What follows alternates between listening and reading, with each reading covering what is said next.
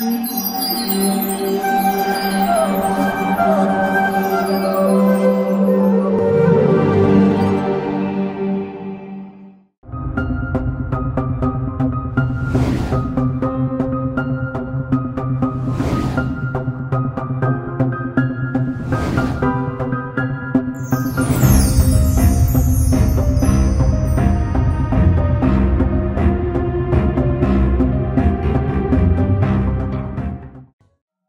कृष्णा। आप सभी का इस भगवदगीता सार कार्यक्रम में स्वागत है और आज हम भगवदगीता के आठवें अध्याय, जिसका शीर्षक भगवत प्राप्ति, उसके ऊपर चर्चा या वर्णन करेंगे। इस अध्याय में भगवान एक बहुत महत्वपूर्ण विषय पर चर्चा करते हैं। उस विषय पर चर्चा करने से पहले एक प्रश्न। हर व्यक्ति, यहाँ तक कि हर व्यक्ति नहीं, हर जीव के जीवन में एक ऐसी परीक्षा है जो उसको लेनी ही पड़ती है। वो कितना ही उसको टालना चाहे चाहे कितना ही उसका प्रयत्न करे कि उस परीक्षा में वो ना आए। एक ऐसी परीक्षा है जिसमें हर जीव को भाग लेना पड़ता है। वो क्या है उस परीक्षा का नाम? उस परीक्षा या उस एग्ज़ाम का नाम है मृत्यु। इस आठवें अध्याय में भगवान श्री कृष्ण विस्तार से मृत्यु और मृत्यु के समय पे भगवान की प्राप्ति कैसे करी जा सकती है, उसका उल्लेख करेंगे। अलग अलग धर्म, अगर आप देखें तो इस विषय के ऊपर अलग अलग तरीके से चर्चा करते हैं। एक सामान्य व्यक्ति मृत्यु के बारे में सुनते ही घबरा जाता है, उसके बारे में कोई भी चर्चा नहीं करना चाहता। पर जो स्पिरिचुअलिस्ट या जो अध्यात्म जीवन का पालन करते हैं, उनके लिए मृत्यु का सब्जेक्ट कोई चिंता का नहीं, बल, बल्कि भविष्य में एक नई आशा की उम्मीद पैदा करता है। क्योंकि जो अध्यात्म जीवन का पालन करते हैं उनका जो दृष्टिकोण होता है, वो केवल भौतिक दृष्टिकोण होने के कारण सीमित नहीं होता, बल्कि उनका आध्यात्मिक दृष्टिकोण होता है। आध्यात्मिक दृष्टिकोण का मतलब क्या है? न जायते म्रियते वा कदाचन नायम भूतवा भवित्वा न भूया। ये भगवदगीता के दूसरे अध्याय का बीसवा श्लोक है। जब भगवान श्री कृष्ण अर्जुन को बताते हैं, अर्जुन, वो जीव अमर है तो मरता और जन्म कौन लेता है? वो है शरीर। तो जो आध्यात्मिक दृष्टिकोण है, वो हमें सिखाता है, मृत्यु तो एक टेम्पररी हॉल्ट है, जहाँ पे व्यक्ति अपने पुराने शरीर को त्याग कर नया शरीर अपनाता है, बल्कि आध्यात्मिक दृष्टिकोण तो ये समझाता है, जो अध्यात्म जीवन का पालन करता है, उसको दोबारा एक भौतिक शरीर को अपनाने की आवश्यकता ही नहीं। इस प्रकार वो अध्यात्म जीवन जी सकता है या भगवान के धाम वापस पहुँच सकता है। इसीलिए भगवदगीता में भगवान श्री कृष्ण इस अध्याय में भी उसका उल्लेख आएगा। भगवदगीता ही है जहाँ पे इन चार परेशानियों को वर्णन किया गया है। पहली, जन्म। दूसरा, जरा। तीसरा, व्याधि। और चौथा, मृत्यु। भगवान बताते हैं इस अध्याय में हम आगे पढ़ेंगे, जो व्यक्ति इस भौतिक दुनिया में जिसका जन्म हुआ है, उसको इस चार प्रकार के कलेशों का सामना करना ही पड़ता है। तो इस अध्याय में बहुत महत्वपूर्ण तरीके से बताया गया है कि व्यक्ति इन चारों कलेशों से कैसे बच सकता है। In other words how to win over death मृत्यु पर विजय कैसे प्राप्त करनी है, वही इस अध्याय का प्रमुख विषय है। एक उदाहरण के रूप में, जैसे अंग्रेज़ी में कहावत है एज श्योर एज डेथ और अदरवाइज़ कहा जाता है डेथ इज़ इनएविटेबल उसके लिए एक छोटा सा उदाहरण देते हुए फिर आगे हम भगवान श्री कृष्ण आठवें अध्याय में क्या कहते हैं, उसका उल्लेख करेंगे। तो एक बार की कहानी है, एक माता श्री, एक लेडी, जिनका छोटा सा बच्चा बड़े ही कम उम्र में वो अपना प्राण त्याग देता है। वो माँ अपने पुत्र से बहुत प्रेम करती है और बहुत दुखी हो जाती है, रोने लगती है और कहती है, अगर मेरा बच्चा जीवित नहीं हुआ तो मैं भी प्राण त्याग दूँगी। लोग समाज ने बहुत समझाने का प्रयत्न करा उस माता श्री को कि जो बच्चा मर चुका है वो जीवित नहीं हो सकता और वो माँ सुनने को तैयार नहीं है। तो गाँव के वरिष्ठों ने बोला कि गाँव के बाहर एक आश्रम है जहाँ एक महान संत रहते हैं। आप उनकी शरण में जाइए, हमने सुना है, उनके पास बहुत शक्ति है, क्या पता वो आपके बच्चे को जीवित कर दें।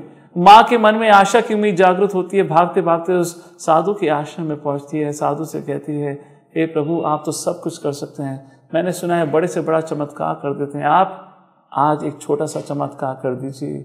मेरे प्राण मुझे वापस लौटा दीजिए। मेरे बच्चे को जीवित कर दीजिए। जब वो साधु महात्मा इस माता की याचना को सुनते हैं तो कहते हैं, मैं ज़रूर करूँगा जैसी आपकी इच्छा है। उससे पहले मैं चाहता हूँ कि आप मेरे लिए मुट्ठी भर चावल भिक्षा में मांग कर लाए। वो माता तुरंत खड़ी हो जाती है, कहती है, प्रभु, बस इतनी सी इच्छा है। मैं अभी जाती हूँ, अभी लेकर आती हूँ। तो महात्मा कहते हैं, नहीं, सुनिए माता श्री मैंने अपनी बात पूरी नहीं करी। आप उस घर से मुट्ठी भर चावल लेकर आइएगा, जिस घर में किसी ने कभी मृत्यु को ना देखा हो। तो माता श्री बोलती हैं, प्रभु, मैं अभी गई, अभी आई थोड़ी देर में। तो महात्मा कहते हैं, जाइए। और ये लेडी और ये माता गाँव में आती है, हर घर पर खटखटाती है, और जैसे ही कोई दरवाज़ा खोले तो बोले, मुझे भिक्षा में सिर्फ़ एक हाथ चावल चाहिए, कृपा करके मुझे चावल दीजिए। तो जब वो भिक्षा लेकर आए तो उस समय वो माता उनसे पूछे, पट, मैं भिक्षा तभी एक्सेप्ट कर सकती हूँ, अगर आपके घर में किसी की मृत्यु ना हो। जिस जिस घर पे वो माता श्री गई सबने बोला, मेरे पिता, मेरे दादा, मेरी दादी, मेरी नानी, मेरा बच्चा, इत्यादि इत्यादि। अंत में सुबह की गई हुई स्त्री शाम को वापस लौट कर आती है। जब शाम को वापस लौट कर आती है तो महात्मा पूछते हैं, हे माता तुम्हारे दोनों हाथ खाली नज़र आ रहे हैं। तुम मुट्ठी भर चावल भी नहीं लेकर आ पाई मेरे लिए। उस समय वो माता श्री उस महात्मा को कहती हैं, हे प्रभु, जो शिक्षा आप मुझे देना चाहते थे, वो मुझे मिल गई। मुझे समझ आ गया। मृत्यु नाम की ये परीक्षा है, वो तो सबको ही लेने पड़ती है। एक ऐसा कड़वा सच है, जिसको हमें अपनाना ही पड़ेगा। मृत्यु तो सबको ही आएगी। प्रश्न ये बनता है, मृत्यु के बाद क्या? आगे क्या होगा, उसके बारे में अब भगवान श्री कृष्ण इस आठवें अध्याय में बताएँगे। आगे या तो फिर व्यक्ति भौतिक दुनिया में भटके, या इस भौतिक दुनिया से मुक्त अध्यात्म दुनिया में जा सकता है। सो इस आठवें अध्याय की शुरुआत होती है एक बार फिर अर्जुन के प्रश्नों से। पहले और दूसरे श्लोक में अर्जुन भगवान श्री कृष्ण से आठ प्रश्न पूछते हैं।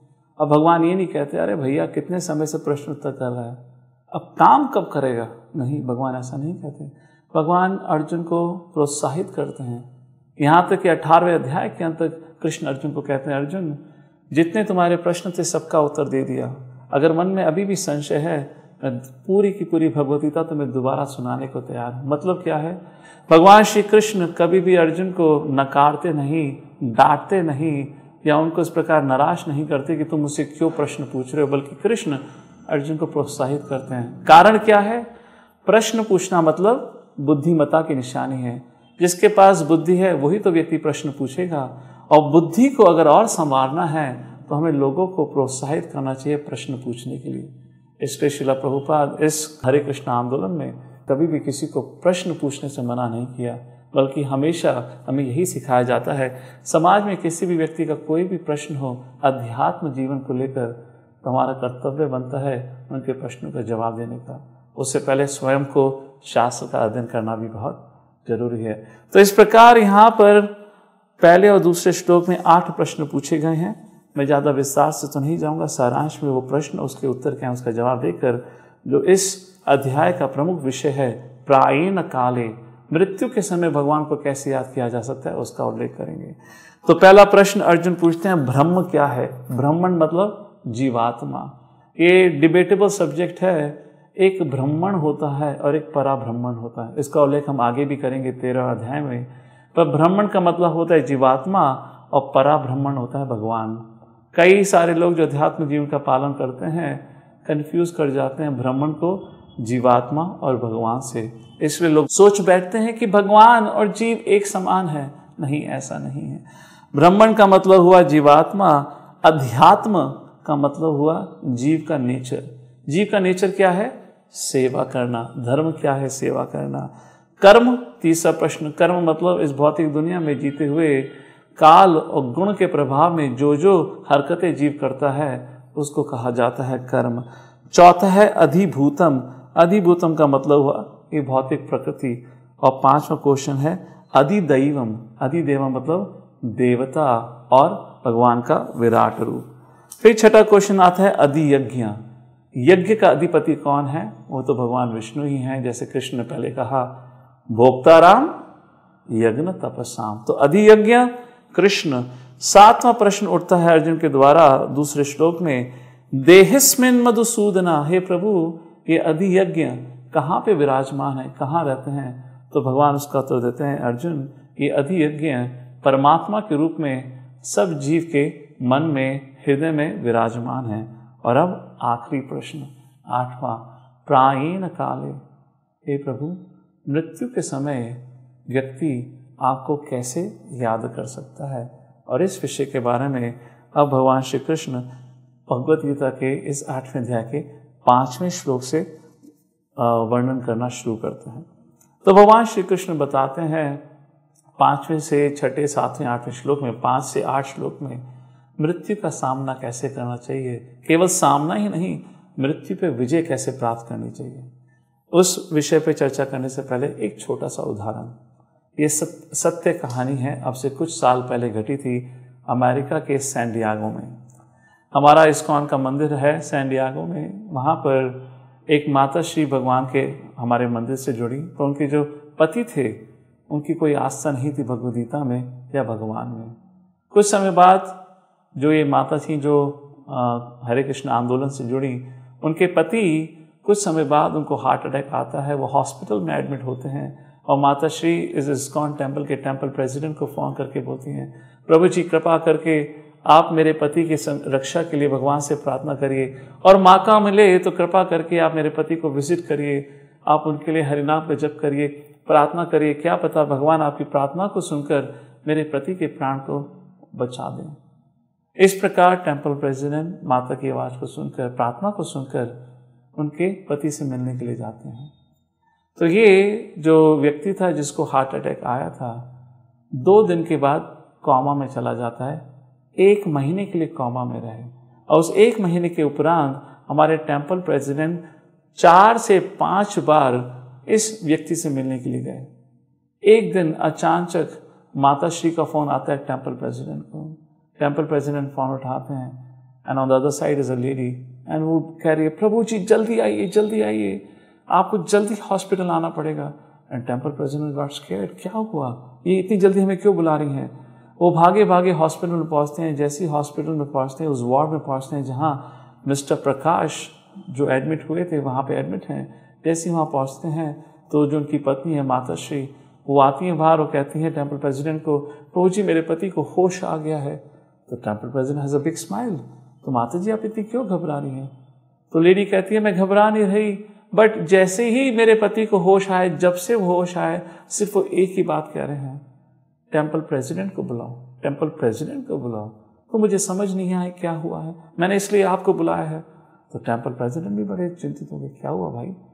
तो वो जाते हैं उसके पास, और जैसे टेंपल प्रेसिडेंट उस वार्ड में घुसते हैं तो ये हमारे मिस्टर प्रकाश जो लेटे हुए हैं। एकदम से बैठ उठते हैं।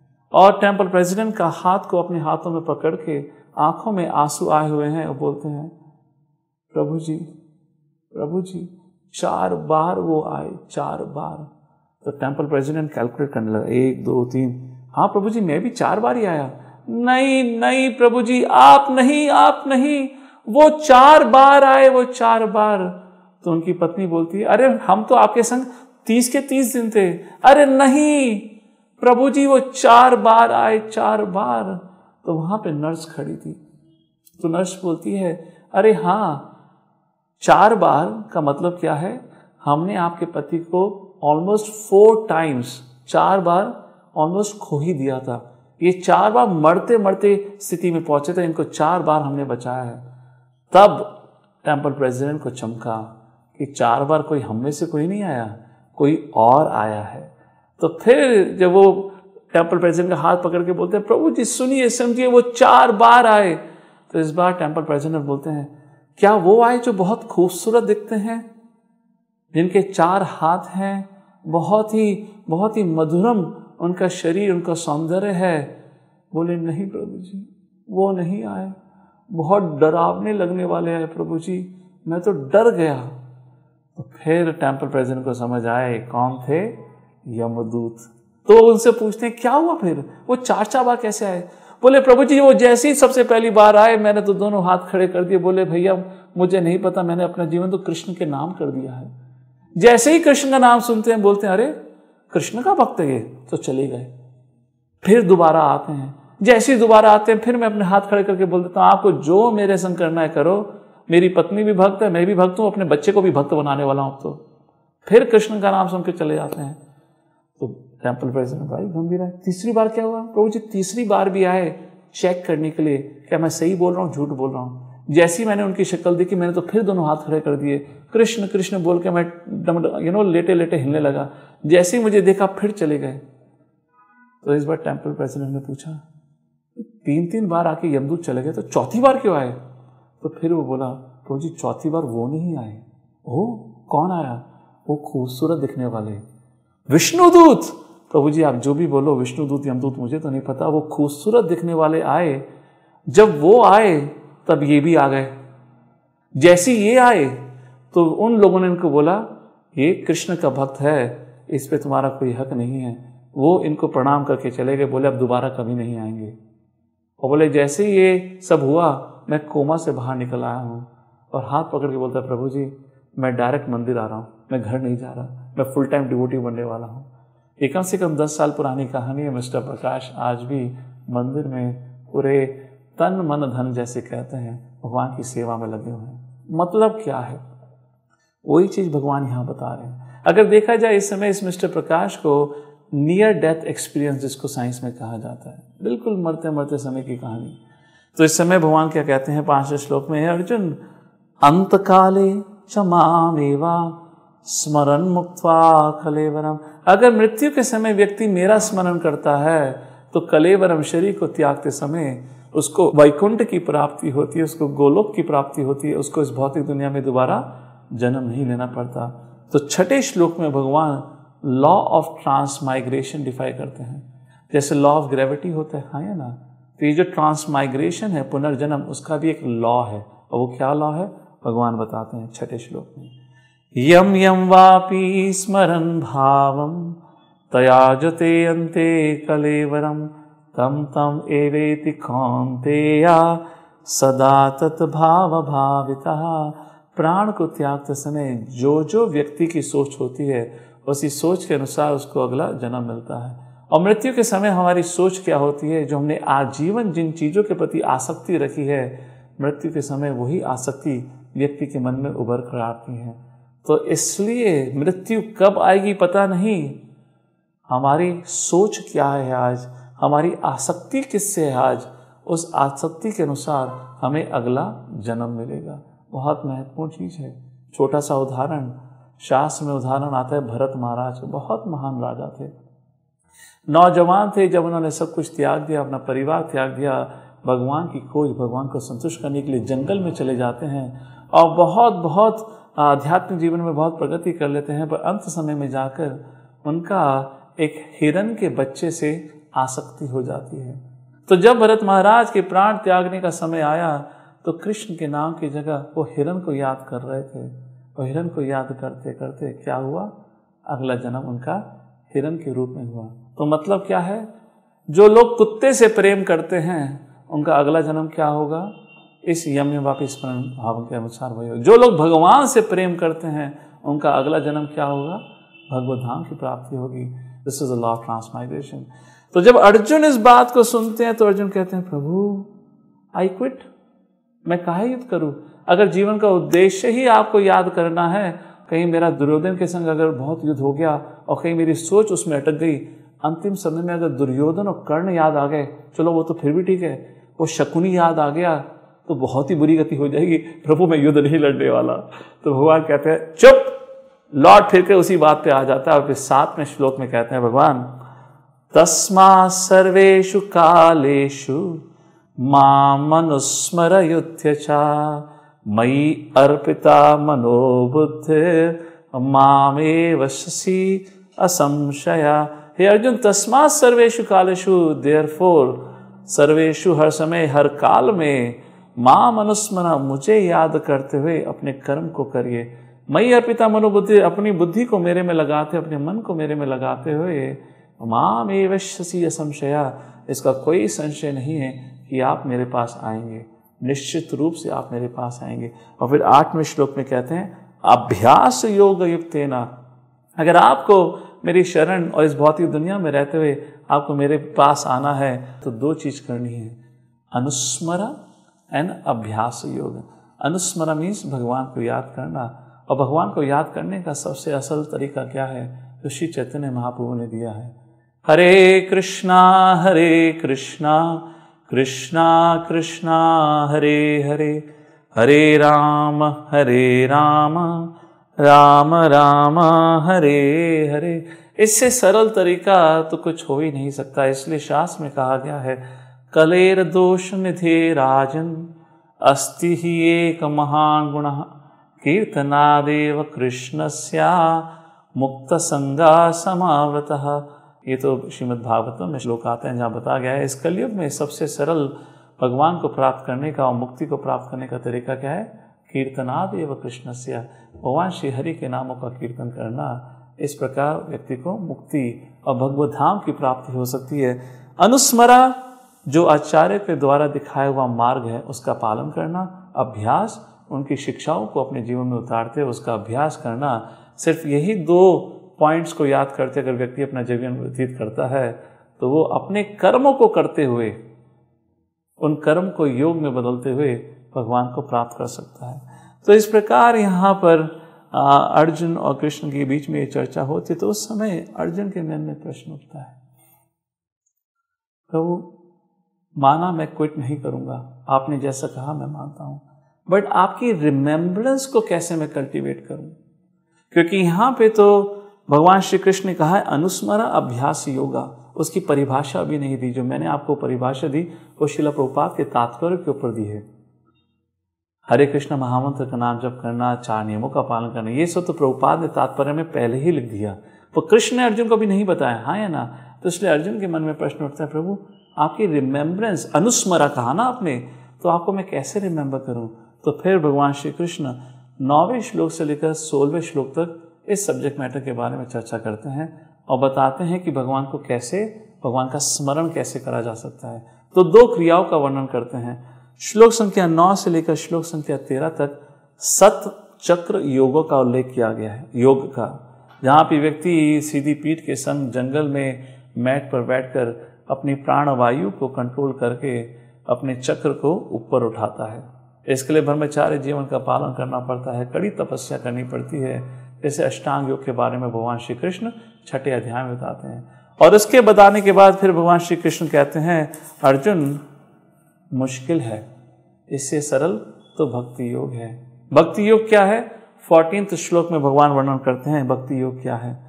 अनन्य चेत सततम, यो माँ स्मृति नित्य तस्य हम सुलभा पार्था नित्यायुक्त योगिन।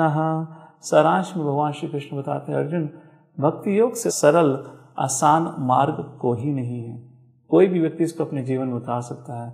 और यहाँ पे मैं आपको शिला प्रभुपाद का फॉर्मूला बताऊँगा, जो शिला प्रभुपाद ने हम सबको फॉर्मूला दिया इस भक्ति योग का पालन करने के लिए।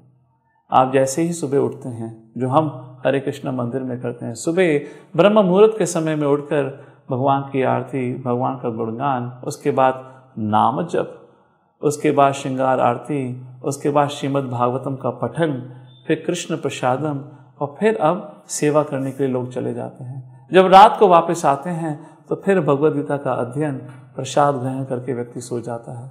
तो जिसको शिला प्रभुपाद ने सैंडविच प्रोग्राम बताया। तो दिन की शुरुआत भगवान के नाम से होनी चाहिए, और दिन का अंत भी भगवान को स्मरण करते होना चाहिए। इस प्रकार भक्ति योग तो बड़ा ही सरल है।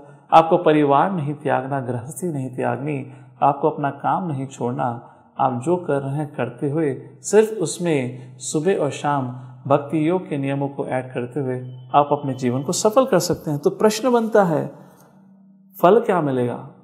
बिना फल की इच्छा के तो कोई व्यक्ति काम कर ही नहीं सकता। तो फल क्या है? और वो फल क्या है? भगवान बताते हैं पंद्रहवा और सोलवा श्लोक में। कृष्ण बताते हैं फिफ्टींथ श्लोक में, माम पेत्य पुनर्जन्मा दुखालयम अशाश्वत नापनुवंती महात्मा संसिद्धिम परमाम गतः।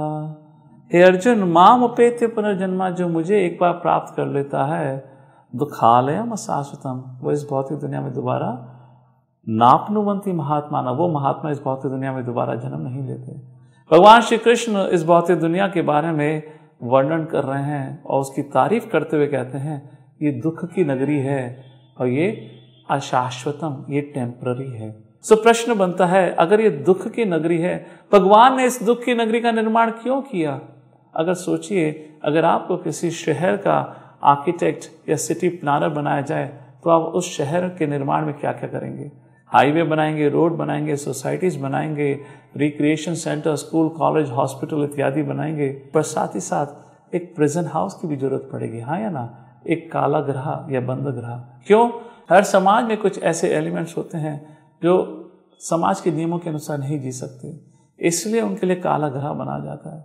जब ये प्रेजेंट हाउस बनाया जाता है तो प्रेजेंट हाउस में बेसिक एम्यूनिटीज़ नेसेसिटीज़ के लिए रहने और खाने की जगह दी जाती है, ना कि फाइव स्टार ट्रीटमेंट हाँ या ना?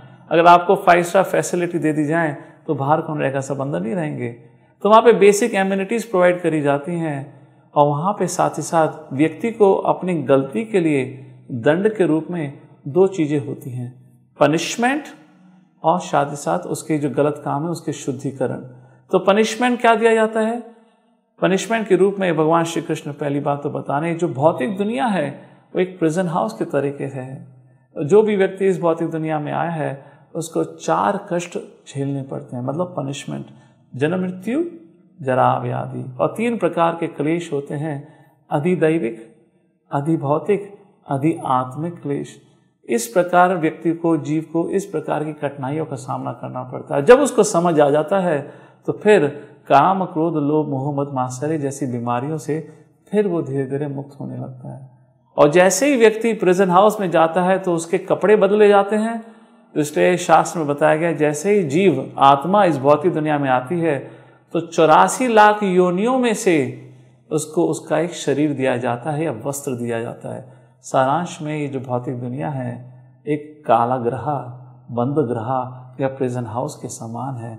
तो इसलिए भगवान कहते हैं, अर्जुन, जो मेरी शरण में आ गया, उसको कभी दोबारा इस काला ग्रह या बंद ग्रह में जाने की आवश्यकता नहीं है। जो मेरी शरण में आ गया, वो इस भौतिक दुनिया से हमेशा हमेशा के लिए मुक्त हो जाता है। इस प्रकार भगवान श्री कृष्ण यहाँ पर अर्जुन के उठाए हुए प्रश्न का जवाब देते हैं और बताते हैं, अर्जुन, जो भक्ति का मार्ग है, वो बड़ा ही सरल है। पर अर्जुन को और सांत्वना देने के लिए भगवान श्री कृष्ण अर्जुन को श्लोक संख्या सत्रह से श्लोक संख्या बाईस तक भगवान श्री कृष्ण अर्जुन को बताते हैं, आध्यात्मिक जगत और भौतिक जगत में क्या अंतर है? इसका विस्तार से वर्णन भगवान श्री कृष्ण फिर आगे पंद्रहवा अध्याय में करेंगे। तो समय और विस्तार से चर्चा करेंगे और सारांश में। भगवत, सारांश में ये जो भौतिक दुनिया है, ये एक आध्यात्मिक जगत की परछाई के समान है। भौतिक दुनिया क्या है? जहाँ पे सुख होता है तो दुख होता है। अगर सर्दी होती तो गर्मी होती है। यहाँ पे हमेशा डुअलिटीज होती हैं बट अध्यात्मिक जगत एब्सोल्यूट है। जैसे ब्रह्म संहिता में कहा गया है, चिंतामणि प्रकर सद्म शुकल्प वृक्षा लक्षाव्रतेषु सुरभि अभिपालनन्तम् लक्ष्मी सहस्रशत संभ्रम सेव्यमानम् गोविंदमादिपुरुषम तमहम भजामी। सारांश क्या है? आध्यात्मिक जगत वो दुनिया है जहाँ का एक एक कण चिंतामणि के समान है जो हमारी सब इच्छाओं को पूर्ण कर सकता है। जहाँ एक, हर एक वृक्ष कल्प वृक्ष के समान है। हर एक गाय सुरभि मैया के समान है, जो सब इच्छाओं को पूर्ण कर सकती है। ना वहाँ पे जन्म, मृत्यु, जरा व्याधि जैसी बीमारियाँ या परेशानियाँ हैं। वो सिर्फ़ सुख, नित्य, सच्चित आनंद की नगरी है। इस प्रकार भगवान श्री कृष्ण इन कुछ श्लोकों में इस चीज़ का वर्णन करते हैं। तो फिर अर्जुन के मन में प्रश्न उठता है, प्रभु, आपने जो भक्ति योग का पालन करते हैं, उनको भगवत धाम की प्राप्ति होगी, उसका तो उल्लेख कर दिया। आपने बताया भक्ति योग बहुत सरल है। पर उनका क्या जो कर्म योग ज्ञान योग अष्टांग योग इत्यादि मार्गों का पालन करके आपके पास आना चाहते हैं? तो उसका उत्तर भगवान श्री कृष्ण तेईस से अट्ठाईसवें श्लोक में देते हैं और कहते हैं, अर्जुन, आप योग का कोई भी मार्ग लो, अंत में तो वो आपको मेरे पास ही लेकर आएगा, बट अंत में कब आएगा, उसका कुछ पता नहीं। गारंटी है? No guarantee. पर क्योंकि वो योग का मार्ग है तो योग का उद्देश्य ही होता है भगवान तो कभी ना कभी तो वो पहुँच ही जाएगा। परंतु भक्ति योग जैसा सरल, आसान और शक्तिशाली अप्रोच और कोई नहीं है। क्यों? क्योंकि आज कलयुग के समय में लोगों के अंदर वैसे भी अध्यात्म जीवन के प्रति कोई इच्छा नहीं है। इतने सारे डिस्ट्रैक्शंस और टेम्पटेशंस हैं, इसलिए इस कलयुग में भगवान श्री कृष्ण ने एक ऐसा सरल और ऐसा एक मार्ग दिया है। कोई भी व्यक्ति किसी भी अवस्था में अगर इस मार्ग पर चलने का प्रयत्न करे तो कर सकता है, क्योंकि इतना आसान है। पकवान खाने किसको पसंद नहीं? तो क्या है इस मार्ग में? भगवान को भोग लगाओ, उस भोग को आनंद के रूप में ग्रहण करके अपने जीवन में आनंद लीजिए। अगर कोई व्यक्ति नाचने, गाने का शौक है तो नाचो कीर्तन में, गाओ भगवान का कीर्तन। भ्रमण का शौक है तो तीर्थ स्थल पर भ्रमण करने के लिए जाइए। सारी इच्छाएँ इस भक्ति योग के मार्ग पर पूरी होती हैं, इसलिए भगवान श्री कृष्ण अर्जुन को कहते हैं, अर्जुन, अगर मुझे सही मायने में अगर प्राप्त करना है तो भक्ति योग जैसा सरल, आसान तरीका नहीं है। और मैं आपके द्वारा सबको यही बताना चाहता हूँ कि भक्ति योग, जिसकी शुरुआत हरे कृष्णा हरे कृष्णा, कृष्ण कृष्णा, हरे हरे हरे राम हरे राम राम राम, हरे हरे। इस हरे कृष्ण महामंत्र के नाम जब से शुरू होती है तो कृपा करके सब भगवान के द्वारा दिए हुए इस निर्देश का पालन करें। हरे नाम का पालन करें, चार नियमों का पालन करें, शास्त्र का अध्ययन करें और भक्तों का संग करें तो बहुत जल्द हर कोई व्यक्ति इसी जीवन में मृत्यु के ऊपर विजय प्राप्त कर पाएगा। आप सबका बहुत बहुत धन्यवाद। इस आठवें अध्याय भगवदगीता सार कार्यक्रम में यू नो अटेंड करने के लिए। अब हम कल भगवदगीता का नौवें अध्याय का वर्णन करने का प्रयत्न करेंगे। जय श्रील प्रभुपाद।